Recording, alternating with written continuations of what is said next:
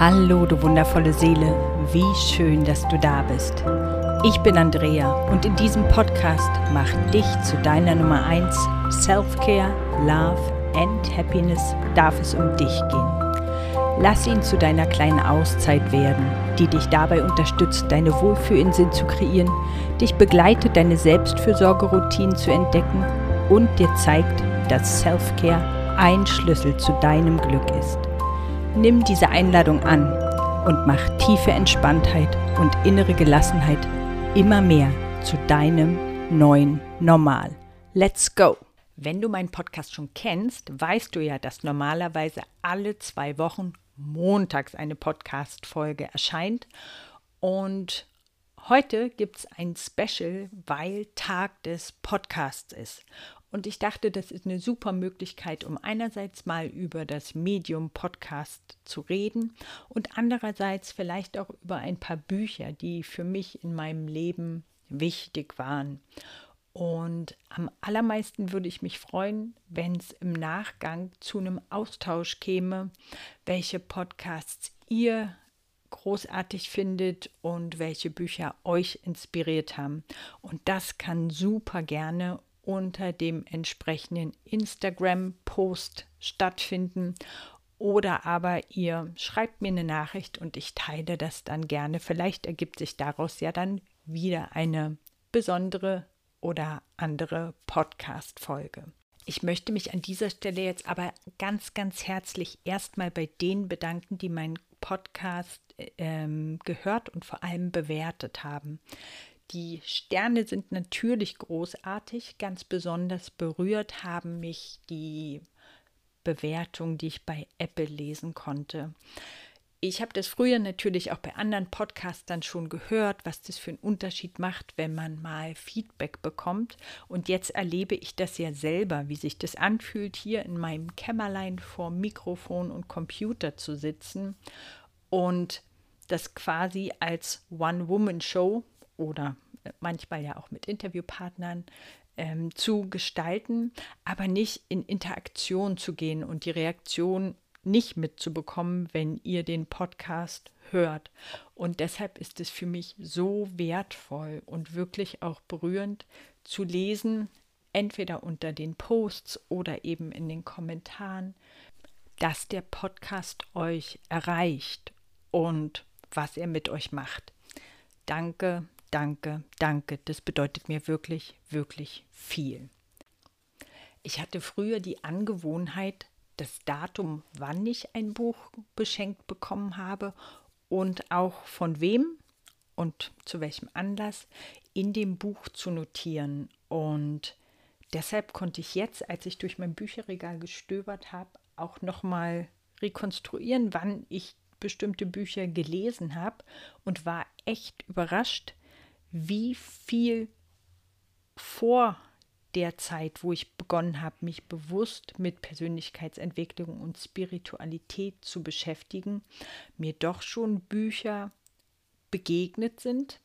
Denn auch das ist eine meiner Grundüberzeugungen, dass uns Bücher genau wie Menschen begegnen, wenn der richtige Zeitpunkt dafür da ist.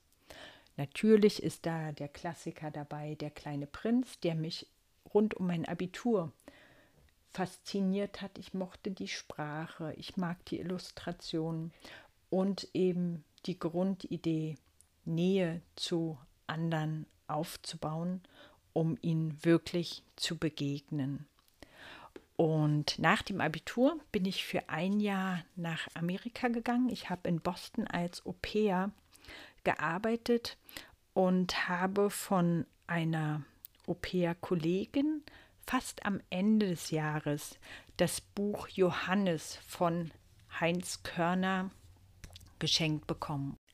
In dem Buch geht es um die Begegnung zweier Männer, der eine, der mit seinem Leben ziemlich unzufrieden ist und der scheinbar zufällig Johannes begegnet, der ihn herausfordert, sein Leben zu hinterfragen und Verantwortung für sein Handeln und für die Situationen, in denen er steckt, zu übernehmen.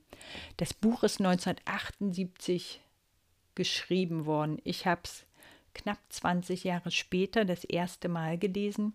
Und als ich dieses Jahr nochmal gelesen habe, war ich echt überrascht, wie die Themen für viele Menschen auch heute noch relevant sind.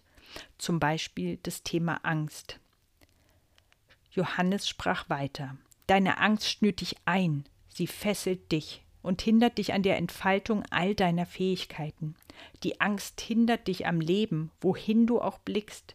Und den meisten anderen geht es genauso. Sie stecken in einem tiefen Sumpf, die meisten leiden darunter, doch kaum einer wagt es, den gewohnten Sumpf zu verlassen. Es scheint so, als würde er Sicherheit bieten, weil man gewohnt ist, in ihm zu leben. Doch hätten die Menschen immer noch Angst, wenn ihnen ihr Sohn wirklich Sicherheit gäbe? Und so gibt es ganz verschiedene Stellen in dem Buch, die ich zwar damals schon angestrichen habe, aber wo ich erst heute noch mit dem vielen Wissen, was ich inzwischen dazugelernt habe, verstehe oder noch auf einer ganz anderen Ebene verstehe, worum es eigentlich geht. Finde aber, wie gesagt, spannend, dass die Themen die gleichen sind. Und eine andere Szene oder Stelle möchte ich gerne noch vorlesen. Eine bessere Welt wird es niemals geben, solange jeder nur davon träumt. Nur wenn jeder damit beginnt, im Rahmen seiner Möglichkeiten menschlicher zu leben und nicht nur davon zu reden, nur dann wird das eintreten, wovon auch du träumst. Und ich bin absolut überzeugt davon, dass das beides Aspekte sind, die für jeden von uns relevant sein dürfen. Nämlich einerseits, dass die Angst uns nicht bremsen soll, sondern dass wir sie als einen Indikator betrachten dürfen, dafür, dass genau in dem Lebensbereich, den es betrifft, eine Veränderung anstehen darf. Und das andere, dass wir uns unserer Verantwortung nicht entziehen dürfen, sondern dass jeder von uns einen Teil dazu beitragen kann, dass es im Gesamten besser wird. Und das fand ich an verschiedenen Stellen in dem Buch einfach total schön und anschaulich dargestellt.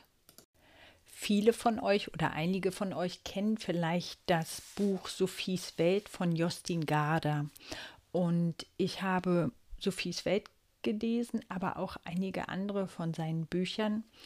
Und das Kartengeheimnis, der seltene Vogel und durch einen Spiegel in einem dunklen Wort fand ich besonders schön. Und die sind vielleicht auch wirklich für Jugendliche gut geeignet, die sich mit philosophischen Fragen auch auseinandersetzen wollen. Und im Kartengeheimnis habe ich gerade aufgeschlagen und einen Satz gefunden, den ich inzwischen auch noch ganz anders verstehe als mit Anfang 20. Ich rate allen, die sich selber finden wollen, an Ort und Stelle zu bleiben. Sonst ist die Gefahr groß, dass sie sich endgültig verirren. Und so gibt es ganz viele, ganz unterschiedliche Impulse. Und ich mag gerade auch die Erkenntnis, dass man wirklich Bücher immer mal wieder lesen kann, weil man zu allen Zeiten unterschiedliche Sachen in ihnen entdeckt oder sie auf eine andere Art und Weise versteht. Wenn du dich manchmal anders fühlst als die Menschen um dich herum und du Träume hast und dir das schwerfällt zu verstehen, warum andere Leute die entweder nicht haben oder es für sie absolut irreal erscheint, dafür loszugehen, dann ist Richard Bachs Buch Die Möwe Jonathan vielleicht was für dich. Jonathan ist absolut verzweifelt, weil es ihm unerklärlich erscheint, dass es am schwierigsten ist, andere Vögel davon zu überzeugen, dass sie frei sind. Für ihn ist Fliegen ein absolutes Synonym für Freiheit. Und obwohl er sich ursprünglich erhofft hatte, dass sein ganzer Schwarm dieses Freiheitsgefühl erleben kann, entscheidet er irgendwann oder akzeptiert er irgendwann, dass er für sich losgehen muss und tut es mit allen Konsequenzen. auch um Träume und das Verwirklichen und das Glauben an Träume ist das Thema in Sergio Barbarens Buch Der träumende Delfin, eine magische Reise zu dir selbst. Dieses Buch habe ich 2001 gelesen, sehe ich gerade. Und das muss so Ende meines Studiums und ein weiterer Auslandsaufenthalt gewesen sein, irgendwo so dazwischen. Und ich lese gerade, es kommt eine Zeit im Leben, da bleibt einem nichts anderes übrig, als seinen eigenen Weg zu gehen. Eine Zeit, in der man die eigenen Träume verwirklichen muss. Eine Zeit, in der man endlich für die eigenen Überzeugungen eintreten muss. Und ich finde ganz spannend, dass ich auch dieses Buch gelesen habe, bevor ich mich mit Persönlichkeitsentwicklung beschäftigt habe. Und damals hat es, glaube ich, einfach noch bedeutet, dass ich für meine beruflichen Ziele und Träume eintreten muss. Nach meinem Grundstudium war ich 4 Monate in Australien und habe da eine große Reise gemacht, habe viel vom Land gesehen, habe aber später bereut, dass ich keine akademische Auslandserfahrung gemacht habe. Und ich glaube, dass das einer meiner Träume damals war, als ich das Buch gelesen habe, und habe dann mich beworben für eine Fremdsprachenassistentenstelle in Irland und habe tatsächlich auch ein Schuljahr an einer irischen Schule gearbeitet und habe dann meinen Frieden damit gemacht, auch im Ausland eine Arbeits- oder Studienerfahrung gemacht zu haben.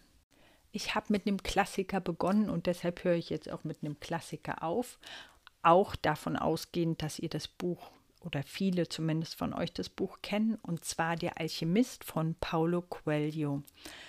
Alle Menschen, die wie ich Märchen mögen oder gemocht haben als Kinder, für die ist dieses Buch wirklich ganz zauberhaft. Es ist eine wunderschöne Sprache und es ermutigt alle, für ihre Träume loszugehen und daran zu glauben, dass alles sich ändern kann und dass absolut alles möglich ist. Jetzt soll es ja in der Folge heute aber eben auch nicht nur um Bücher gehen, sondern es ist ja Tag des Podcasts, und während ich das gerade erzählt habe, fiel mir ein, ja, ich mochte als kleines Mädchen Märchen, und ich mochte als kleines Mädchen schon, dass mir vorgelesen wird. Ich habe das natürlich total genossen, wenn mir wirklich jemand vorgelesen hat. Ganz oft hat es mein Papa tatsächlich gemacht, aber ich hatte auch Märchenschallplatten, die ich wirklich, wirklich gern gehört habe. Als Erwachsene habe ich dann Hörbücher entdeckt in meiner Schwangerschaft, weil ich da lange Zeit liegen musste und manchmal einfach zu erschöpft war, um zu lesen. Und mein Freundeskreis hat mich dann mit Hörbüchern versorgt, und ich habe damals gemerkt, dass ich Hörspiele besonders gerne mag und habe das scheinbar auch an meine Tochter weitervererbt, mit der ich auch, als sie Kind war, die Hörbücher und Hörspiele von ihr super gern zusammen gehört habe.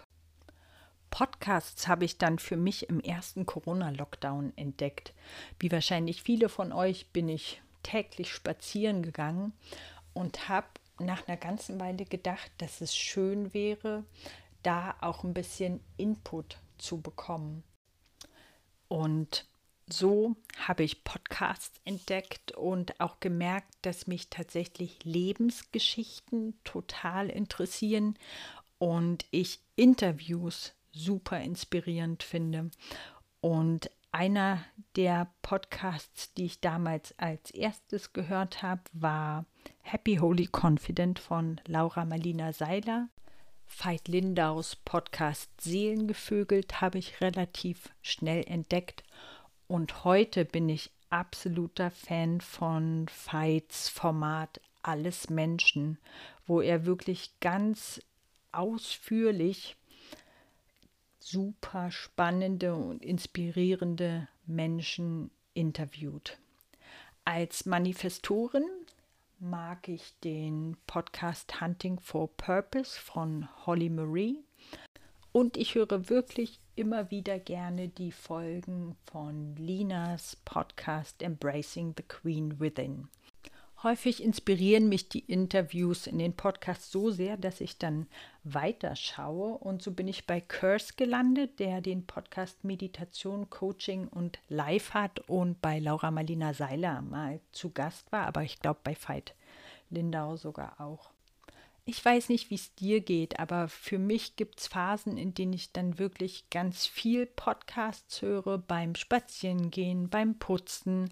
Also da habe ich richtig Freude dran, mich mit Input über die Ohren zu versorgen. Und dann gibt es wieder Phasen, wo ich auch wirklich richtig gerne ein Buch in die Hand nehme.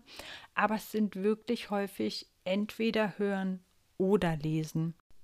Ich hatte ja am Anfang gesagt, dass mich total interessieren würde, was ihr so hört und welche Bücher euch besonders inspiriert haben. Und es würde mich wirklich total freuen, wenn ihr das teilt. Es gibt ja so ein wahnsinnig großes Angebot und ich finde es immer wieder total spannend und inspirierend, mal in ganz unterschiedliche Themen reinzuhören und auch bei ganz unterschiedlichen Leuten zu hören, was die zu sagen haben. Das war jetzt auch nur ein ganz kleiner Ausschnitt von den Podcasts, wo ich wirklich relativ regelmäßig reinhöre. Ich danke dir für deine Zeit. Solltest du den Podcast noch nicht abonniert haben, freue ich mich, wenn du dich jeden zweiten Montag mit Tipps zum Thema Selbstfürsorge von mir versorgen lassen möchtest und ihn abonnierst. Ansonsten wünsche ich dir einen ganz wundervollen Tag oder Abend, je nachdem, wann du den Podcast hörst. Ich freue mich, wenn ich von dir lese, was dich inspiriert. Und jetzt bleibt mir nur noch dir zu sagen, mach dich zu deiner Nummer 1. Sorge gut für dich. Deine Andrea.